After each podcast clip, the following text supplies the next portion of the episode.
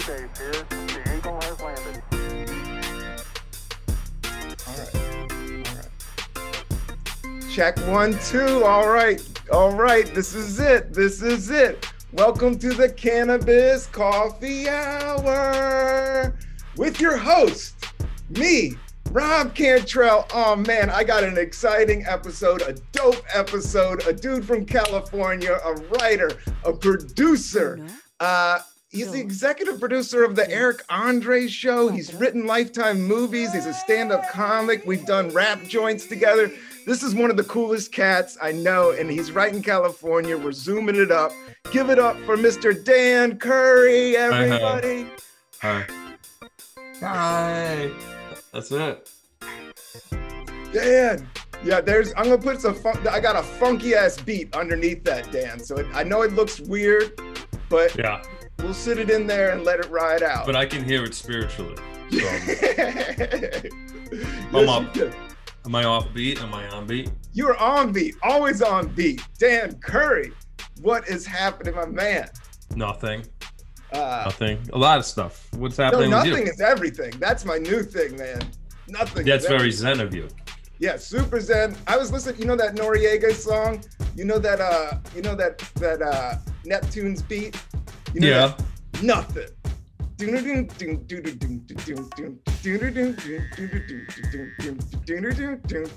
Yeah, I know that beat. You got to send me a playlist sometime, Rob. Send me, Yeah, a, yeah, send yeah. me say, oh, an under 10 song playlist. That's the challenge I'd give everybody. I'm like, just give me like 10 songs.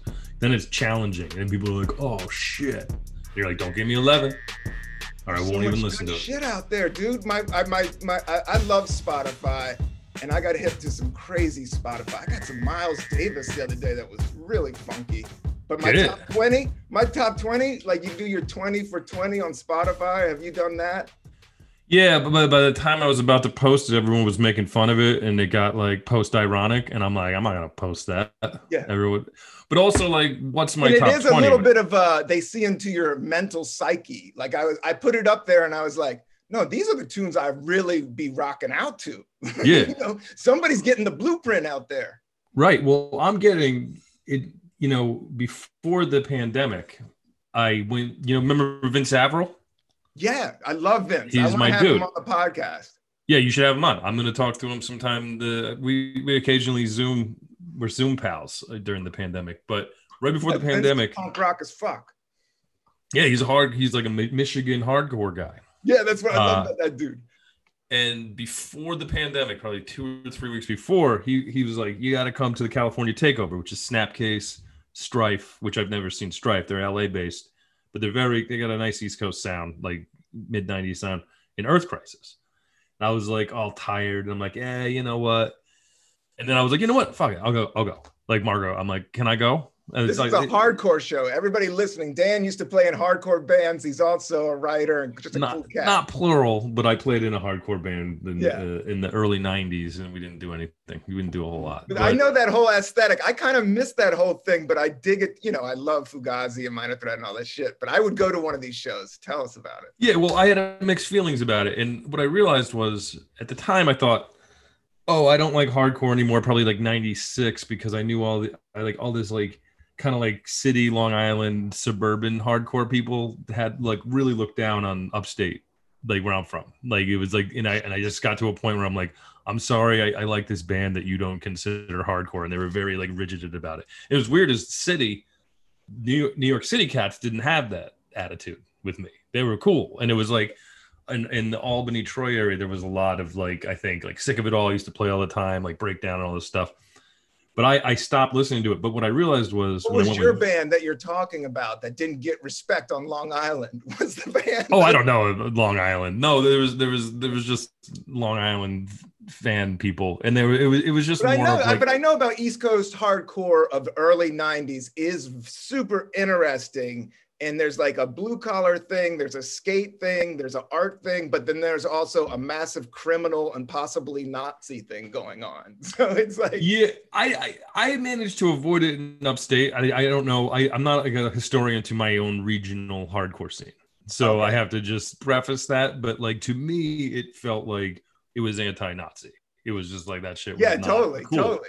No, And you're felt- 100% felt- right. It's freedom. You're right. Yeah, and I, I but that doesn't mean that element wasn't there and that element didn't push forward somewhere. Like, but like, So fascinating. But, you're right. but what I realized was what turned me off from hardcore was the the violence of the shows, and I probably wouldn't have admitted that at the age of 2021 because I liked a mosh pit here and there. Yeah. but like hardcore mosh pits were so fucking violent that I just like pieced out of it. And like I remember one of my last shows I went to was an Earth Crisis show when they were just first popping up, like '95. This place in Albany called QE2. I like probably walked in and just this little skinny fist just like got me in the face. I was like, "What was that for?" I like wasn't like, and then the dude ran, and I was like, and he was just like, "What is this?" judgmentally you have to punch me like what was i wearing was i not wearing the right clothes did i not come across as like surly enough Yeah. got violent and so i left and then when i realized i said to vince i'm like I, I finally put it all together when i left that show and i didn't go into a pit i didn't fit my over 40 year old ass was like i'm not going into a pit Like, yeah, you gotta be like, shit faced to go into one of I, those. I I box, but I box with myself. I'm not looking to get punched in the head. I'm not looking to prove anything. I just want to like throw throw at a, at a bag. So I had such a great time at the show, and then the pandemic happened, and I started getting into boxing, and so then I kind of re-upped with hardcore, like really hard, like mid '90s, and then like bands that are like it, and that's that was my Spotify list was like a ton of hardcore. So I was like, what was the first song? this. You know the first song. the first song Yeah, on the list. What oh, it number was uh. Gomorrah's season end. Gomorrah's season ends by uh, Earth Crisis. Earth and then- Crisis. And they were like, were they straight edge? They were super militant, straight edge vegan, and like I was like mad at them because I got punched in the face at their show, and I felt yeah, man. Anytime Like- you have that that moral right, that's the thing about morality that I've been trying to throw away. Is like even religion. Like the the minute you think you know it, you you don't know it, and you're actually throwing some shit on some other people. You know? So Yeah. it's like But I'll tell you, I was mad at Earth Crisis, but I got back into them like hard, and like their first three albums are like bangers, and they remind me of the time like like remember discovering Metallica at one point. You're like, wait, these guys are great. You know, first they were just dudes in seventh grade with like uh, like Metallica shirts. I'm like, I don't know if I have no idea. Yeah, yeah. I didn't. I went full on hip hop, but I lived in Virginia, and one of the original thrash bands is called Nosferatu, and Metallica wears their T-shirt. And the lead singer lived across the street, Jeff Sherlock, and he Nice. ended up being Marine. He ended up definitely killing people. Like this dude was a tough fucking kid, man. But he played in one of the earliest thrash bands that I saw. So yeah, I remember all of it, and I was friends with it. But that was right when Whodini, like Run DMC, I just went full. Yeah. I was just breakdancing by then, man. I went all in. you went, But I do in. remember getting turned on to like, yeah, yeah, with with yeah, there's something about hardcore music, and there's actually a study I read that's good for your brain. There's like I think I think you're absolutely right. I think, and it, I I was always unsure. It's like because my my my I don't know what the hell my dad listened to. Like not much. Like he was like aware of Elvis, but he wasn't. my like mom a- the same way. Yeah. he was like, yeah, I know uh, blue suede shoes. You know, like, Yeah, yeah, yeah. and you're like, and you're like, what? My dad was like way older than me though too. So like, Same, the same. Beatles were like a little 40. They grew up in the 50s. Like she didn't feel the she, there was no Beatles records being played in the house. Yeah, yeah, like, like not not in my house either. Like the first Beatles experience, weirdly, was Catholic school. Our my first grade nun, my gateway nun, this woman, Sister Stephen, who who like gave me a false impression of nuns because she was great. And Yeah. after that, it was all downhill from Sister Stephen. But she was like, "Hey, let's learn Yellow Submarine and and like Octopus's Garden, you know, the Ringo selects." Yeah, they give the nice nurse the first graders. yeah, and then give the she nice came stuff. in and taught us Beatles songs. I'm like, oh, the Beatles are cool. Nuns are gonna be all right. And then, then after that, it was uh, it was a little more tricky. yeah. Got tricky after that. Yeah. God, yeah, yeah, yeah, yeah. Catholic school, that's what they say. I didn't grow up with Catholic school, but yeah, it gets a little bit tricky. Did you ever get beaten as a at Catholic school? Did you ever get hit? no, I think in my school in the era, it was just phasing out. Of like, Yeah. I think there was like a self awareness. I, I I remember my sister telling me this is weird. The first grade teacher before uh, sister Stephen was this other nun, and she used to like pull the kid's hair, and I was like terrified. I was in kindergarten, being like, oh, I don't want that teacher. But then they they they looped her out. Then we got the Uh, one. I'm a little bit older, so I caught a, you know the Catholic school was down the street. I didn't. I went to a public school in D.C. and kids got thrown into lockers, like literally, like you know, straight up violence. Like get it. there get there was together. like what I would consider like uh psychological abuse. Like there was like one time this is and then I think this is a kindergarten. Someone the, the, the seventh and eighth graders wore jeans on non like a non there was a day a week or once a month you couldn't didn't have to wear your uniform. And uh, I'll take a CBD while yeah, I was gonna fire up the, joint to listen to the story. fire it up, fire it up. So CBD me. This, Yeah, this is uh, do you enjoy? Do you take that daily? Is that your morning ritual? I love No, talking morning rituals, especially during the pandemic. I don't uh, because I have to homeschool and I have a bunch of stuff. I actually cut back a lot on weed because Hey, as you uh, because uh, and also I'm dreaming more, which is an interesting uh, side effect to not that. But I, I if I work out, I can take this. But if I do this before I work out, I don't work out as hard. Yeah. So I, I had a nice boxing session this morning, and I've been doing some uh, pole work. I got like in my kitchen a, a pull-up bar, and I just do dead hangs and pull-ups, and it's been messing with my wrist. So I am actually medicinally using this. Here, it mellows me out. should. And not aspirin that's going to mess up your heart. I love CBD. No, I rolled, I had a good bag and I rolled a joint. And, uh, but I roll it with a half CBD. I get really good CBD flour. And then I Oh, yeah? roll the joints because, you know, this weed is so good these days that you don't want to, you know, to, like if you smoked a joint of real good weed these days, like you're, you're, you're, you're done, kid.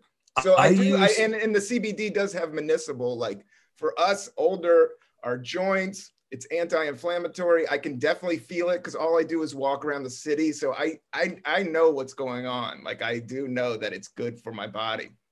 And I wanted to lean into, dude, it doesn't it blow your mind that it's getting federally legal? Like it just passed Congress. to That's be- great. It's a great. It's I think I, awesome. I think It's that's such great. big news. I don't think people realize. Like it's it's bigger than people really think. Well, it's it's an it's an interesting plant, and I think someone told me this. I'm quoting someone else who I can't remember who, but they were like the, the the race to get to the weed that's the most stony is like an old race. You know, like this weed will blow you next week, and like Yeah, yeah. you you can only go so far. You can only go so far. And I've been to that video game, and I beat it. So now I'm about like the anti-inflammatory element because that's that's almost the simple thing. It's like, yeah, is that inflammatory or anti-inflammatory? I go anti-inflammatory with everything. Alcohol, Yeah. I've been I've been down. I I do like the CDC recommendation, which is like six, no more than six drinks a week. So to achieve that, I don't drink during the week ever, which is great. And that's uh, like people don't tell you. Like I didn't quit drinking. I just, but it's just like people don't tell you. It's like when you cut back, you feel great. Yeah, no, yeah. yeah. Like, it's just all like, You feel really good when you don't drink, like hardly at all. It's not like oh I'm struggling. It's like no man, I like love it. I love like not having that re- like. I think I had it built into a reward system before, like years ago, but then I was good, and then the pandemic started. In the first two weeks, I was like on like summer camp, and then I was like, I gotta like not drink like that because it was just like mind blowingly not good for you, and that's inflammatory. So you got to go anti, super inflammatory. But uh, aspirin, what do you say? What does that poison your heart? What is what's No, going on? I take a little bit of aspirin, but I think for aches and pains, in terms of even break, broken legs, like our society went more towards aspirins and opiates and numbing. Where you know, I think you know, if you let's say I rolled my ankle. Have you ever? Do you roll your ankle? No, I've been good on ankles. My wrist Dude, is dude, my your big ankles thing right now. go down. Like you just your whole body. It's like taking a thing out of the Jenga. You know, it's just like, boom. And I did, yeah, yeah. I could, and if you do it in front of other people, people are like, "What the fuck," you know. Uh, but I think for sprained ankle, like, there's nothing better than to smoke a joint or something like that, you know. Or if you got, yeah, I had a headache the other day, and I didn't feel like doing the podcast, but I rolled a little bit of a pinner, and then I started the podcast, and then I hit the joint, and then the headache went away, and I finished the podcast. You know, so it's like But I also know if I do it before I have to do some heavy lifting, I might want to take a nap. It might, you know, you gotta just read. You gotta, you got, you don't be a rookie about it. Don't be a rookie. I I haven't smoked. I think I went like a few months without even thinking about it. I just was like, I'm gonna like cut back. You know, I have to homeschool. Yeah, man. I have to look for a job. I have to do all this stuff, and so and I'm home all the time with my kids. Dude, So my just, like, corner is just my yoga mat, this setup, and then I walk. I mask up. I haven't been doing shows. I just got Thursdays on, on my day to knock this out. Everybody knows just to leave me alone. What's the show like scene in New York right now? Yeah, there are shows and there are comedy clubs, and some comedy clubs are starting to get in trouble for packing rooms. Like people Mhm. aren't going out. And then there's rooftop shows. And then during the when the weather was good, th- there were shows in the park. Um, and I How only the- did three. Dude, one show was funny. I talked about on the podcast the other day, but I went there and this girl came up to me, goes, Do you know where the march is? I was like, uh, no. And I didn't want to be out. I just had my mask and the numbers started firing up again. And I haven't been out. And I've actually gotten a lot of stuff done since the lockdown because I'm not going out and doing spots. So I, I went out and it, but it was a great show. It was on stairs in this park. And the first comic went up, and I was like, dude, can I just go first? I really just want to get in and out of here, dude. I'm 48. I don't got time for this shit. All right. I'm not playing. I'm 48. I'm a pothead, dude. I'm barely, you know, I got, I'm counting my lucky stars right now. Let's just keep this moving. And I got no problem locking down for another six months. But uh, I went to the, I went to the thing, and they, th- th- right before they brought me up, a Black Lives Matter march. 200 people. Came, it looked like a comedy. and 200 people came over the horizon and went through the fucking show and split the audience. wow, they- some went with the Black Lives Matter. Yeah, they were like, "This is come with us, come with us. Black Lives Matter. And I wanted to, and I was cheering them, but at the same time, the I'm supporting Black Lives Matter and I've supported protests from a distance, but I'm just not messing with COVID. I'm just not, I, I, I, I like wearing my mask. I'm just not, I like where I wash my hands. I'm, I'm not hanging, I'm not hanging late. I'm not, I keep it moving. We've been tested every week. I've gone four tests in a row, COVID free. Like that's just how I'm you rolling. didn't? Did you have COVID? No. I Oh, haven't. good. I've been. And how I uh survived, I, somebody gave me a bag of edibles, like 35 edibles. Uh huh. And uh, I was like, what the fuck am I going to do with all these things? I'm never going to eat these things. And you did. Yeah. And then the quarantine hit. And that was my nightly affair just to get through the stress. It was, the stress was so bad, dude. We, it was, it was like, it was zombie land down here. You know, it was, I'm right Yeah. It was. Yeah. I mean, it's it's Zombieland here. It's not right now. It feels like still pumping it alive, but like we don't do much. Like Yeah. we do. I mean, we get a lot of work done, but like I'm trying to like. My kid's on Zoom school, but we barely do that. We get through the curriculum. He's smart, but he's not handling like Zoom school very well. So we do that. Then we give him extracurricular stuff. I box with him. I run with him. Uh, hike with him. Hiking is like, I still do that. Mask up and hike. It's like, Yeah. It's a great. LA is a great city for, hiking. We're It right by. Griffith, right by Griffith Park here, and then just going east, Altadena. There's all these like waterfalls and stuff, and we just like hit them. And Oh, that's go like big in California. get get kids into that. nature. That's Yeah. that's what you got to do, and that that actually, that's their that's their CBD. yeah. Like you, you see like a kid spiraling, you take them for a hike, they come back, they're just like zenned out, and it's just like, I've I I I've always liked city living. I thought better, but now I'm starting like I think with the quarantine, I'm like I think I'm gonna go country. I think Yeah, I might. go like- country. The move is just don't go suburbs. Like it's I always I've always either been right in the middle or Yeah. I'm way the fuck out, like small town, five thousand, like everybody kind of knows everybody. Like Dave Chappelle did it right. Like he got his money and then bought a place in the middle of fucking nowhere, you know? Yeah, and he can get in and out, you know, just like, and then you got backyard and your in your mind, in nature and especially in wide open spaces, your mind does different shit. Yeah, I know. And I, I think what I've learned is I think after, you know, when the world comes back, there's a few things I want to work on here. you know, but I, I feel like my time is going to be about 10 years maximum in LA.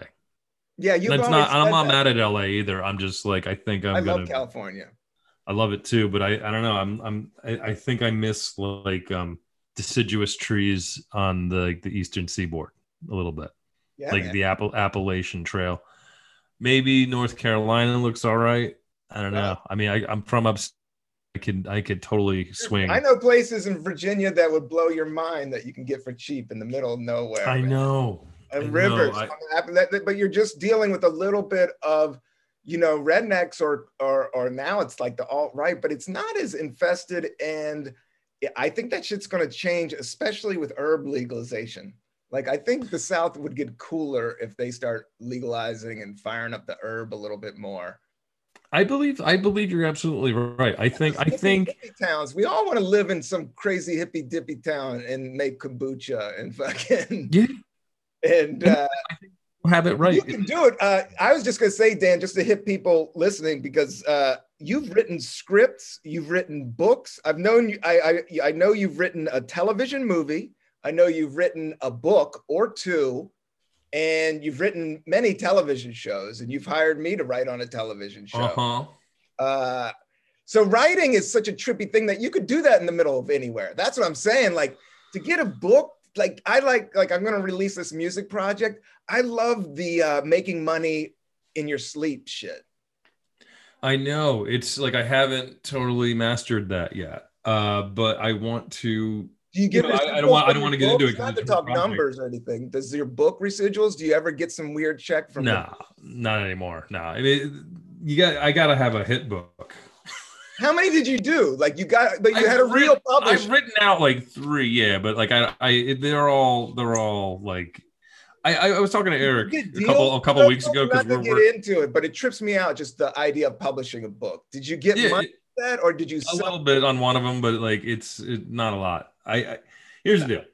I, I, oh. I want to do a good one, and Eric and I are, are tossing around a couple ideas, and we're putting something out. I, I gotta be, I gotta be secret about it. You gotta be secret. but he was asking he was asking me like the same question like a couple weeks ago and i was like man i'm like i don't even think anything i wrote before i was 40 is good like i i and i I think that's been a. I remember reading that in my 20s like people uh, writers in their 40s and 50s are like yeah you're not even going to be good until you're 40 and i actually believe that and i think it's because my vision of what being a writer was when i was younger is like gone like this sort of like he was kind of ego-y because you're young yeah, yeah. It's You like know, it was, like, uh, tied to Jack my ego Kerouac, and, like, like- dreamy, like uh, it's like uh, what is that? The musician. Uh, uh, you know, you just you think you're this artist dude, and it's not. yeah the and, and, it, and it's not really that but then i kind of got better at it and then i learned and then i was also averse to like notes and that took me years to get even take a note you know what i mean like because now nowadays shit. I love that. I, I, I give really people stuff. that. The people who give me notes, I'm like I crave them because like I trust and I, and I like I trust that experience. But I used to give someone something, and people still, you know, I I I have a disclaimer when someone hands me something. I like give them every chance to not hand me something. Uh, there's a great article by I, I, his name escapes me, but he he wrote amongst other things uh, uh, um, a movie called uh, with Viggo Mortensen, History of Violence. The guy who wrote History of Violence, and that, that's a great actioner shoot 'em up movie. It's like in, in, in the Cronenberg movie. Apparently, it's a Cronenberg cash job. He was like, "Yeah, I just did the movie for money." It's like, yo, that's one of your best movies. It's like do more cash job. I mean, Cronenberg's awesome, but like great movie for a cash job. But what, he what movies did Cronenberg do? You got you lost me over my head on that reference. Oh, Cronenberg. He did Yeah. Videodrome, amongst other things. Uh, he did the one eXistenZ with Jennifer Jason Lee that was kind of like Matrix, but like organic and weird. And like he's a messed up dude. He's great. He's like Yeah. he's never made a bad movie. He's Cronenberg. He's great. Yeah, yeah, yeah. It's just dope. Yeah, I got you. Uh, but uh, History of Violence, I really dug. And the guy who wrote it wrote an article called "No, I Won't Read Your Fucking Script," and he explains why he doesn't read people's scripts. So like, if someone hands me a script and like hard, I'll be like, no, no, no, no. Then I'll send him that article. Be like, read this article. Now understand why I don't want to read it. And if like, and then at some point, because I'll read it, but I'll like not rip it apart, but I'll just be like, if I really dig it, you know, you'll get that. But it's like I don't. It's hard to really. I don't even dig my own shit that much. So it's like you know, I, I like I want to. I think what I'm saying is, as a writer, now that I'm And- and older, it's a moving target, you know. And I think with comedy and art and everything, it's kind of a moving target. And the more time you put into it, it's like it's either there or it's not. Like you have, like I just, I just can tell after 20 years of doing stand up, I can tell if somebody's funny pretty fucking quick. You know? exactly you know you know what it's also like i understand i've always kind of understood to some degree like we're putting words together and making them work okay like that's what made me think i was a good writer but i was only a good sentence writer for a long time. A bigger idea i was always scared of a big idea or i'd back away from a big idea and just try to get by on like style you know? Yeah. and that's and i think now i'm like over that especially since you know I've, I've done some stuff and I think people have reacted in good ways to certain things and then that's not empty but it's like okay cool.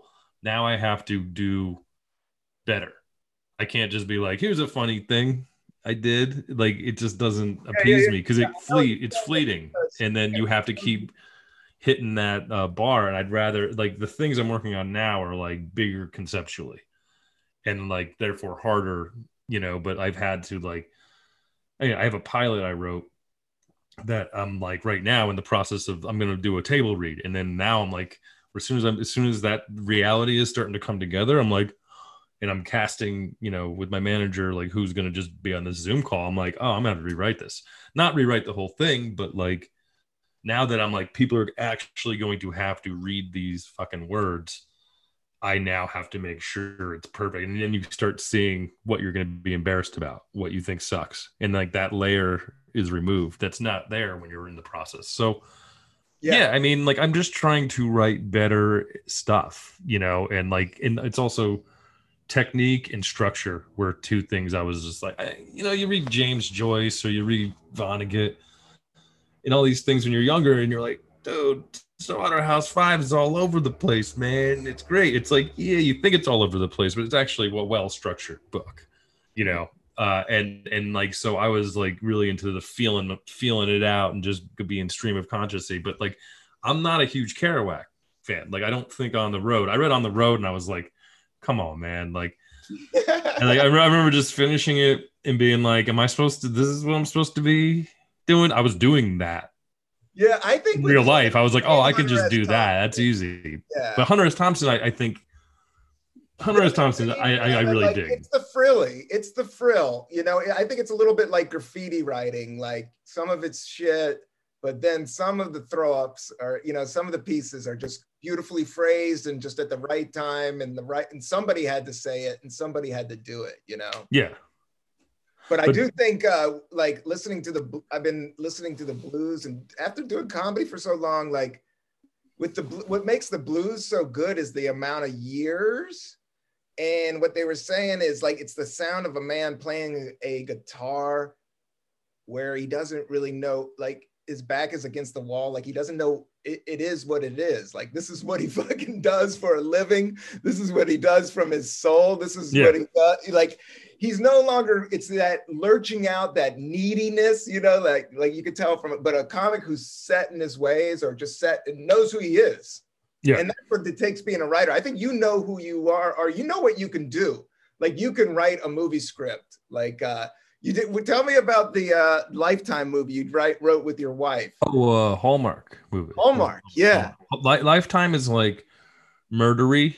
Hallmark's like Christmassy without the Oh, Christmas. nice. We have Christmas ones too, but apparently, no, we did. Uh make grandmas happy Yeah, we made grandma's happy. But that was like that was like nine years ago. We just got to LA, and then like Margot had a connection. Margot Leitman is my wife. Yeah. I'll tell. I'll talk about her something yeah very funny Uh, comedian, something nice about her. chick. in a second. But we did. This is nice about her. But we wrote a movie called I think Cloudy with a Chance of Love yes or something. I think they just bought the title. No, no, no. Cupid's Bed and Breakfast. We had two that went. But the You movies are the nothing title? like the scripts we wrote. Those, but like they were like rewritten and rehashed out because we weren't going by their format. Like we just wrote it and they were like, oh, they can write. But I didn't realize, I thought, I mean, again, this is being younger, not much younger, but I was like, oh man, we're just going to break the mold. they don't want the mold bro- broken. No, they've been around the they go, they go, They we're to Hallmark- shoot this yeah. into our mold. And then like the for, for a watching experience, I, I was expecting it to be like super post ironic funny, you know, but then it was like, ah, like I kind of just shrugged my shoulders. I was like, oh yeah, they kept the names of the, like the first one was about 50% what we wrote. And then the second one was like structurally ours, but everything was just like redone. And it was, it was and, like I, I don't remember it. And it they're just like there. They just exist in this world and they're just like, eh, I don't want to do this again. Because it was And like then you went right into producing. Did you start as a producer or did you start as a writer on the Eric Andre show? started as a writer, always a writer. Uh, they gave me a producing credit for whatever reason, like a, an associate producer. I'm an executive producer now, but originally I was associate producer, thanks to Daniel Weidenfeld, who was the original EP of the show. Uh, and uh, I don't know what. I mean, I've worked in sets. You know, I've been like PA, sound. I've done like in on TV technical directing, which was just like camera two, zoom in, that kind of thing. And I'm not like, and I was never as that's competitive. I remember other people were like, oh, I can do that better than you, and I'm like, ah, I'm lost. Like, like, don't want to do it wrong. But so I understand. I understood set life. So when I got to the Eric Andre show, that was my first like writing gig, and we kind of, I didn't. The only scripts I didn't. I mean, I wrote scripts when we were shooting, but that was the only write the script with Eric. After that, seasons two through five, we wrote the we write the script together. He wrote season one alone, so I would just get the script and then I would like help him riff on it. Like season one was a different beast. I think it was like figuring out what the show was and everything like that. Uh, but yeah, yeah, it was around. It was at the same time actually. I was work. I I think Cupid's Bed and Breakfast and Eric Andre season one were happening He just concurrently. came out of the canon and he just knew exactly. But you were such the perfect person coming from a punk rock background and a stand-up background to kind of just like, like uh, I always I- I figured out a little bit about Eric through Kevin Barnett. And he was like, Yeah, Eric was always that way. Like, Eric always had this show in mind. He always had this aesthetic. Like, Kevin Barnett went to high school with, I guess, Eric Yeah. Andre. And he was like, dude, Eric Andre's personality was so strong that there was already fake Eric Andres, like sophomores that were trying. There was like three wannabe Eric Andres like on campus already. That's funny. Isn't that funny? R.I.P. Kevin. That's I, I was like, oh, this guy knew exactly, and and you know, he just knew his aesthetic. He knew what made him funny, and he, yeah, I loved the whole show. And uh, congrats on the fifth season. And the word is that it's great, and I've seen it's funny, and uh, and there was talk of you're doing another season, or maybe, or what? we're down. I mean, we're both like bored and down. You know, I think I think yeah, it's a fun setup. You got a sound stage. You're with one of your best, like creative, fun friends, and you could, you know, do the show. and I've taken it for granted periodically, and I'm not going to do that again. Uh, I, but I, I, I don't, I don't, but I think Eric and I, I tell him this all the time. Like, I'm like, I'm not depressed and like I need help depressed, but like I don't feel like I do not in a pandemic right now. you know what I mean? Yeah. So I'm like kind of depressed, like low level, like low grade, like I'm in like house arrest. You I guys think- are hardcore creatives, man. You got to be out there. And right now, it's just like you're just sniffing your balls all day, and it's like it's brutal. Yeah, I mean, we COVID test the two of us, you know, all the time. There's a, here in LA, we go to Dodger Stadium drive-through. They have like a nice little post. Originally, I was like, "This is so post-apocalyptic," but now I'm like, "Nah, this is just normal." You got to do And what you you go got to and- do. Yeah. And you go and get the spit test in your car, and then you dump it. I like to do that, so I don't have to get out of the car oh, during this pandemic time. Uh, so we still we we have like a bunch. We have like one, two, three, four. Together, we have four different stove things that are like kind of done and at a nice spot where we're like waiting for something to pop, you know, in the new year. Uh, and we're pitching one uh, thing next year, but then two things are kind of just waiting to see if the lawyers and shit are like, all right, let's do it.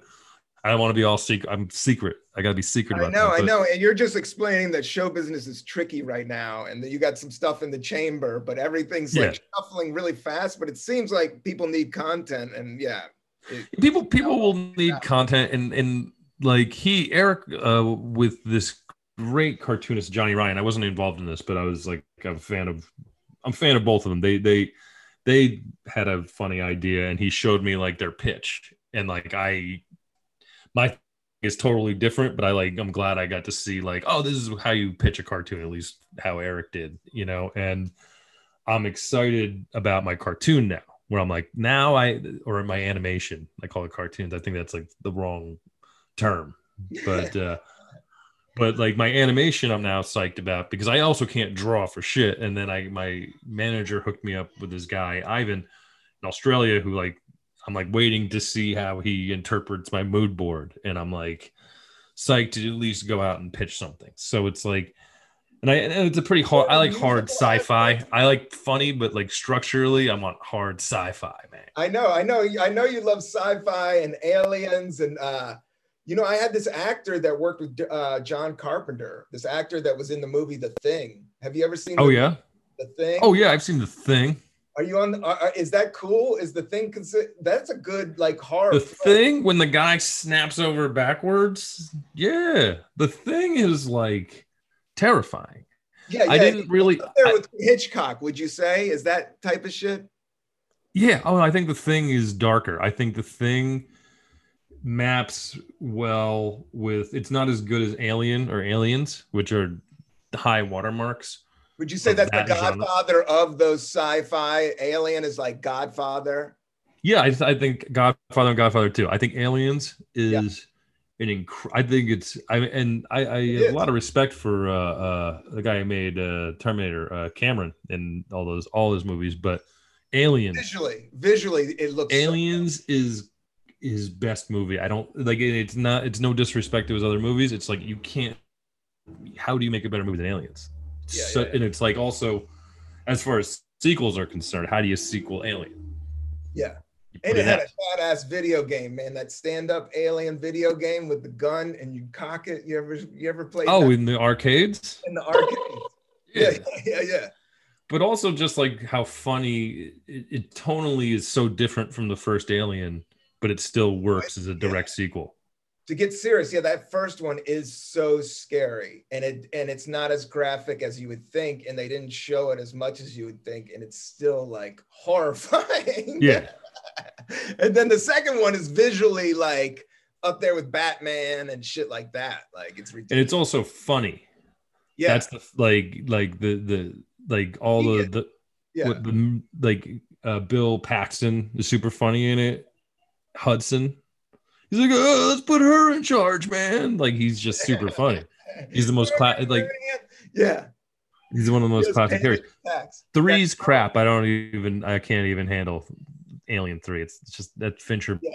movie. Alien three, nobody's fucking, good. and I don't think ever anybody fucks with Godfather three.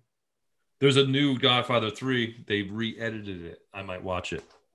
Yeah, I ha- I need to sit down. I got those two films out, and then I love Escape from New York, and I just watched The Warriors. Like I like watching '70s all film, like '70s and '80s. I got the first Conan. I'm gonna sit down and watch that again. That was like one of my favorite films growing up. You say the Warriors, but same year, '79. Have you seen the Wanderers? No, You got to see the Wanderers. Richard Price. Uh, he's a great like crime fiction writer. huh? Yeah, it's like doo-woppy, but it's like it's Because that's uh, like a famous name of a doo-wop gra- group, the Wanderers. the Wanderers. Yeah, but I like that. Well, the well, there's also the Wanderers. Uh, Dion, the singer, sings the song "The Wanderers." That's why it's a it's But I like Wanderers. Bronx. You like to wander? You get the Wanderers. It's actually really good. It's got the um, Ken Wahl, who was later Wise Guy, who I think someone someone someone famously goes, "He's the worst guest I ever had." Some some talk show hope is like, "I never want Ken Wahl on my show again." And I was like, "Whoa!"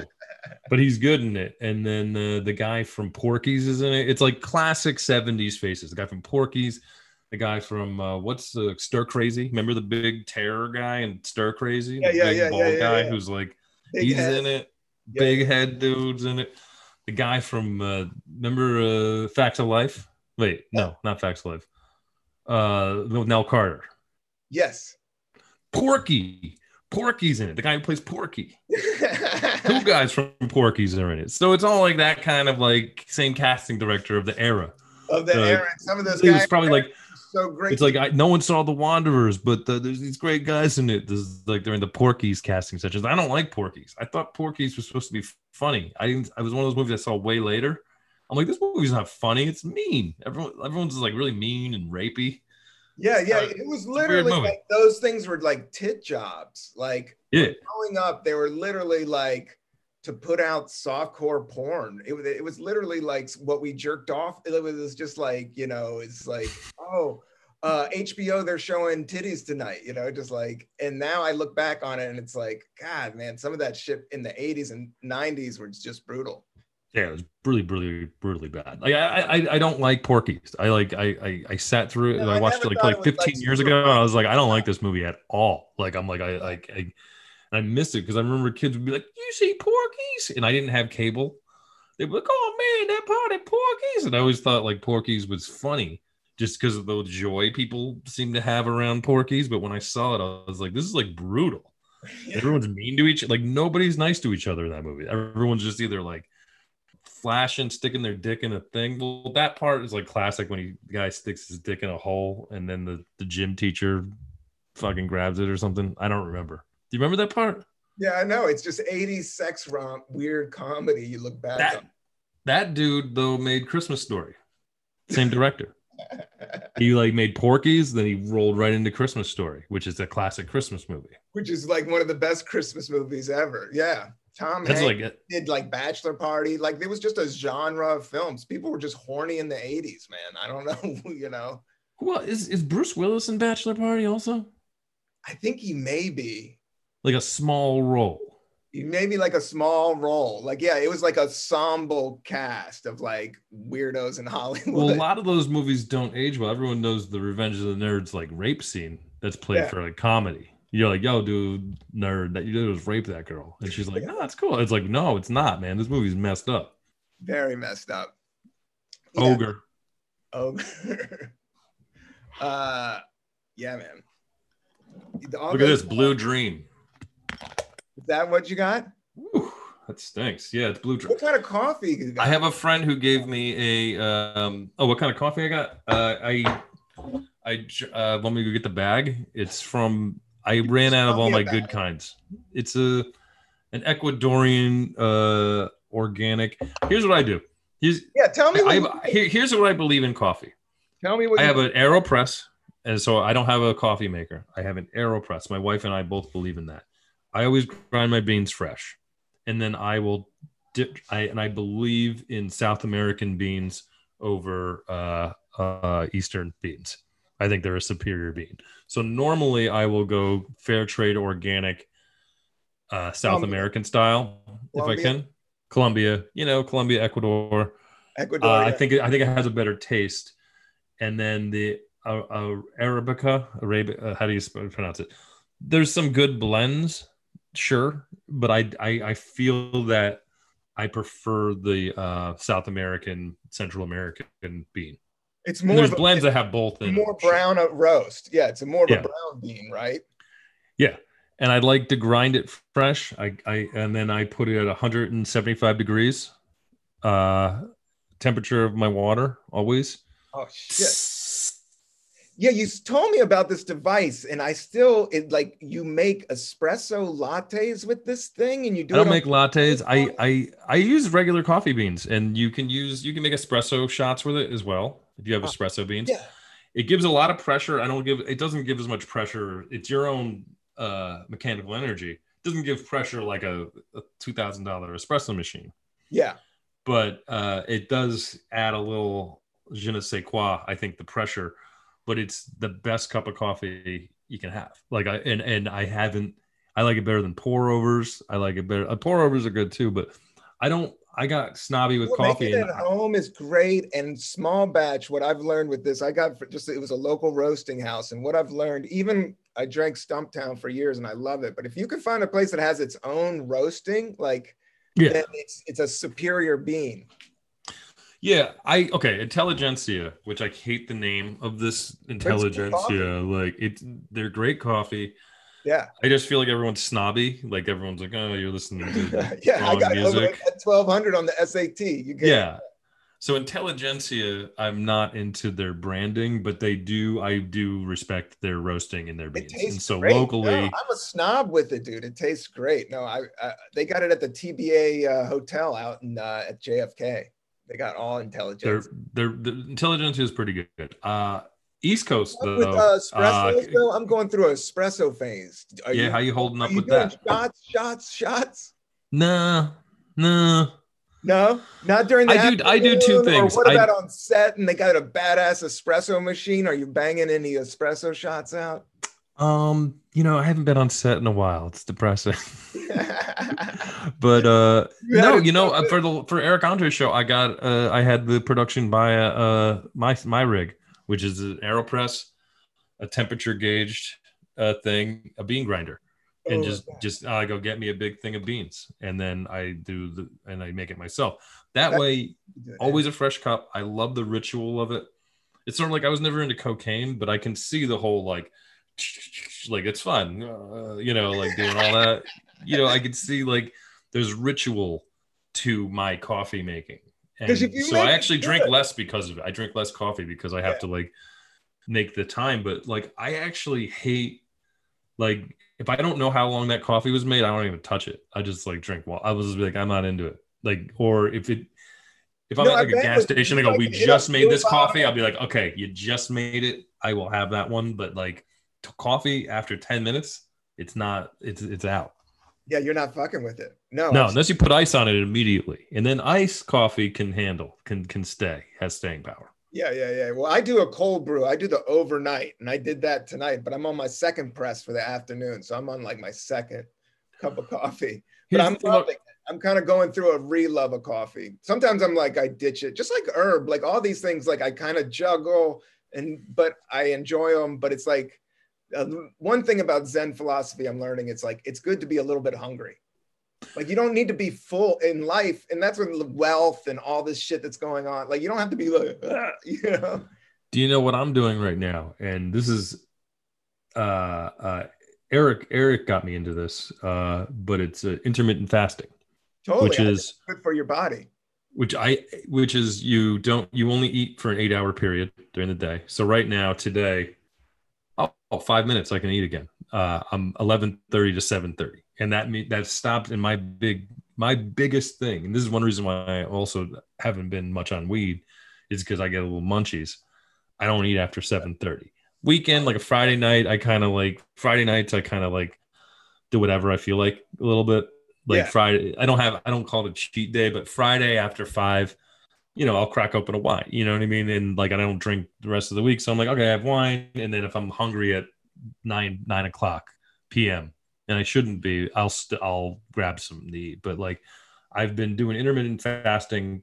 I was doing before the pandemic, faded on it for a bit. And now the last two weeks, I'm doing it again and I feel great. It's good to be hungry, your Zen thing. And like, and so makes you appreciate it makes you appreciate the food better and it just like i really think the body is a, a, uh, a temple is the fucking gig man you got this you got this body which is like your balloon working order so you just got to take care of it and you know it's just like letting everything wash out a little bit naturally is is what that fasting i get that's true. And the older you get, the more I realized I'm a fine tuned machine.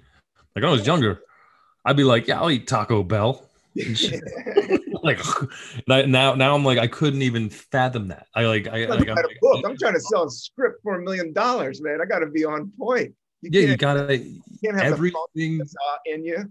we are a fine-tuned instrument. I can't even drink uh store made cold brew because it puts me. It's like it's the equivalent of doing cocaine. Like like I do like I know. I had a thing with that, and it kind of got gut gut rotty because I got so into it. I think I would drink one of those big ass bottles that you buy at the store, and it kind of gut rot me. I don't times. even mess with it, dude. It. Yeah. I remember Eric got a keg of it. We had an office a while ago. He got like someone just sent it. Hey, Eric Andre, here's a keg of uh, Cold brew, bro. keg of cold brew, and I was like, nice.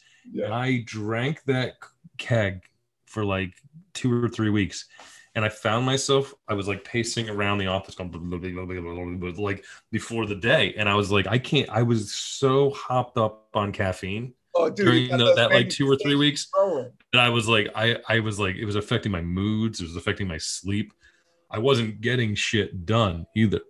I would like just getting a little thing done. I'd be like, I got something done, but it was like that was messing me up. Like today, I'm on a lot of coffee because this is the coffee and cannabis. Uh, I usually have two cups, Yes. and that's all I have. Today, I had three because I was like, I had I had my second cup because I was doing, I was doing like paperwork tax stuff before I talked to you. So I was like some real boring shit, writing numbers down and signing things. So it's like I had my I had an extra cup of coffee. Now I'm feeling it. yeah. You work it off. You got to just get a glass of water. That's the move. That's what I'll do. Yeah, just That's get a fat glass of water, dude. We'll wind up. You're the man. Uh, you're you're working on these shows. You're raising kids. You're living in California. I love you. I Uh, love you, buddy. tell me one quick odd future story, and then we'll sign out. We'll give them that. But it, it- what was it? Cra- you okay? You uh, Dan wrote. Were you the producer of on there? No, no, no. I just came in and worked on uh, the jellies, which is, Is that their which- animation joint? It was. They had an animation show. It was. It was. Uh, it was. Uh, it was the guys. Some of the guys from Odd Future, but it was uh, the the show they do on. Uh, it, it was Tyler and uh, Do- Jasper Dolphin and uh, Lionel. Uh, it was Lionel. And, it was really Lionel and Tyler, and they're in Lionel's. I, I don't think he's on Odd Future, but he was in. What is the show that was on? They had a show on Adult Swim, and my brain is falling apart. Yeah. Uh, it was like a live action show. Yes. So they did they, they they did the jellies together, and I came in for a few weeks, and it was fun. I don't have a big story about that. Do I have a big story? It was. No, it was. I, all I know the story I was thought it was kind of Tyler, the creator. Before before I went in, I like I didn't I was I was aware of him, and he was on the he was on Eric Andre's show once, but I was like he was like a fashion guy, and then I got like really like, oh man, I'm just an old dad. so I went and bought new clothes. that was like, and I don't I hardly ever do that. But before I went in, I was like, yeah, I'm gonna get like two, three new outfits, and then I did, and it was corny.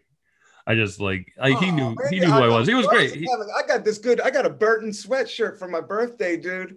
nice. Brand new Burton. Fucking, I can go. I can. I know you're a snowboarder. I Uh, haven't snowboarded in like seven years. You Yeah, know what it is? Grew up snowboarding. I, I I'll I'll sign you off real quick because I do have. I just spaced it, but I remember a Tyler story, story that you did tell me. That Oh, trippy. Uh, and then we'll let you go. And we've been right at it about an hour. Uh, but perfect. uh, Perfect podcast time.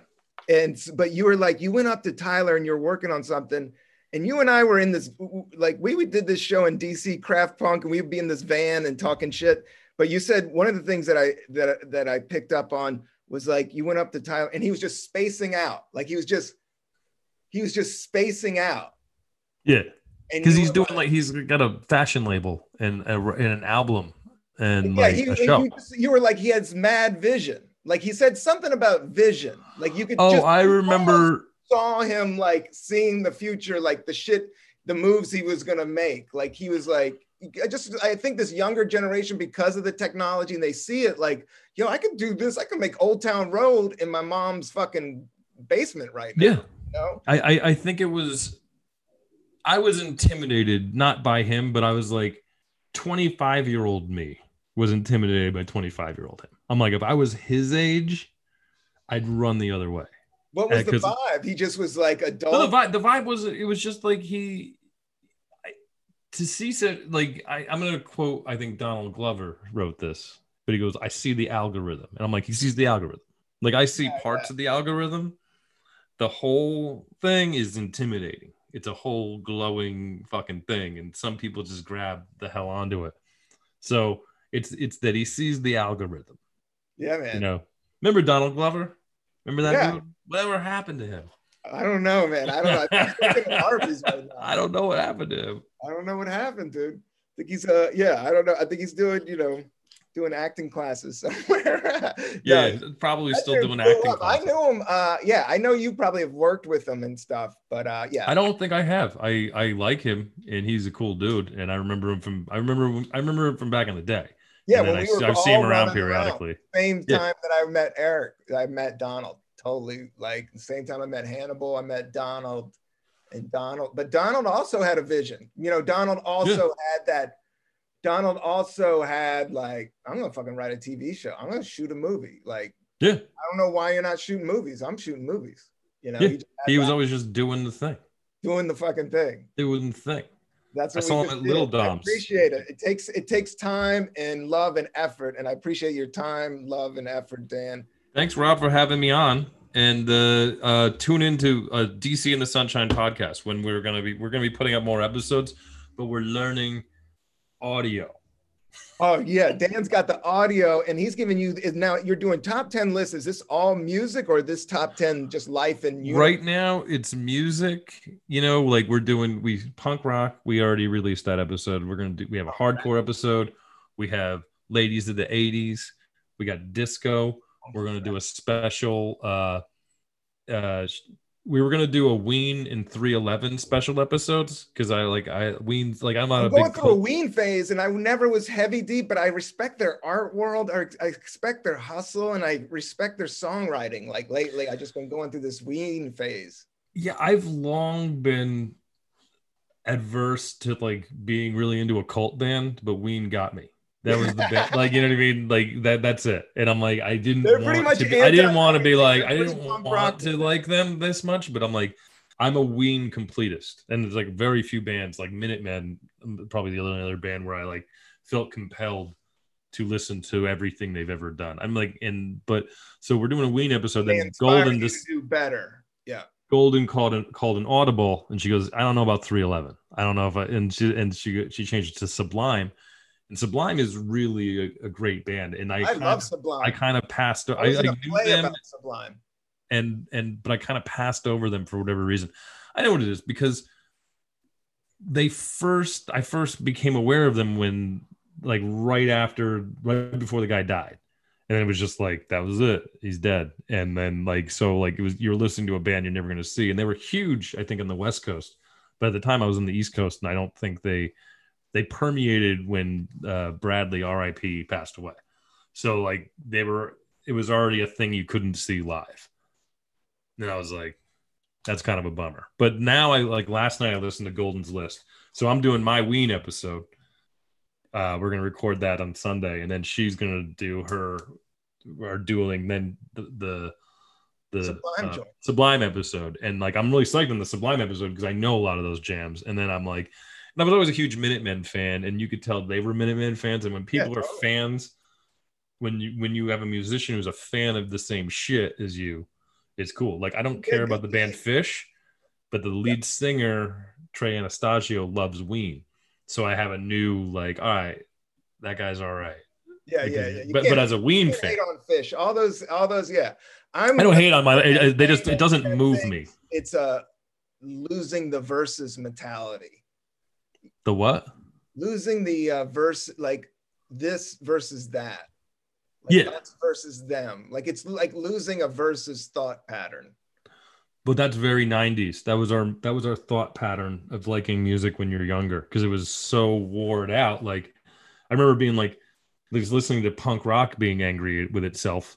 I was like, I didn't know the full beefs, and then you just like, well, I guess, and same with East Coast West Coast rap. You're like, uh, like, I, and like, I didn't I remember East Coast West Coast rap. I was like, so many people I knew like took a side, like, yo, I only like this kind of rap, and I'm like, okay, Well, yeah, like yeah. it's like I'm like I was like listening to Wu Tang, but I had a soft spot for all Dre, like Dre West Coast Dre yeah, stuff, Dre's and then all I came awesome. grew up listening to Run DMC, so I'm like, I don't really care. Like I was like, I'm not, I, I'm gonna, I'm gonna just like piece to the side on the west Yeah, coast. yeah, and the South has amazing. Everybody has great hip hop, but there is something about New York hip hop, dude. It's just like I don't know. I'm still like a purist of like early 80s, early 90s. Like there's something. It's like a, drinking espresso to regular coffee.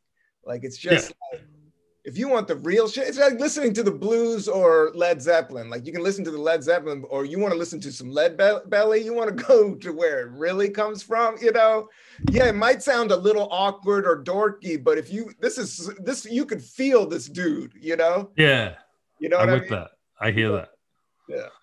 Well, this Uh, is a great conversation, Rob. I appreciate you having me on the Cannabis and Weed podcast. This is Blue Dream, and I, I, I my friend Shout home grew it, Dream. gave it to me. Shout I've had it for Dan months.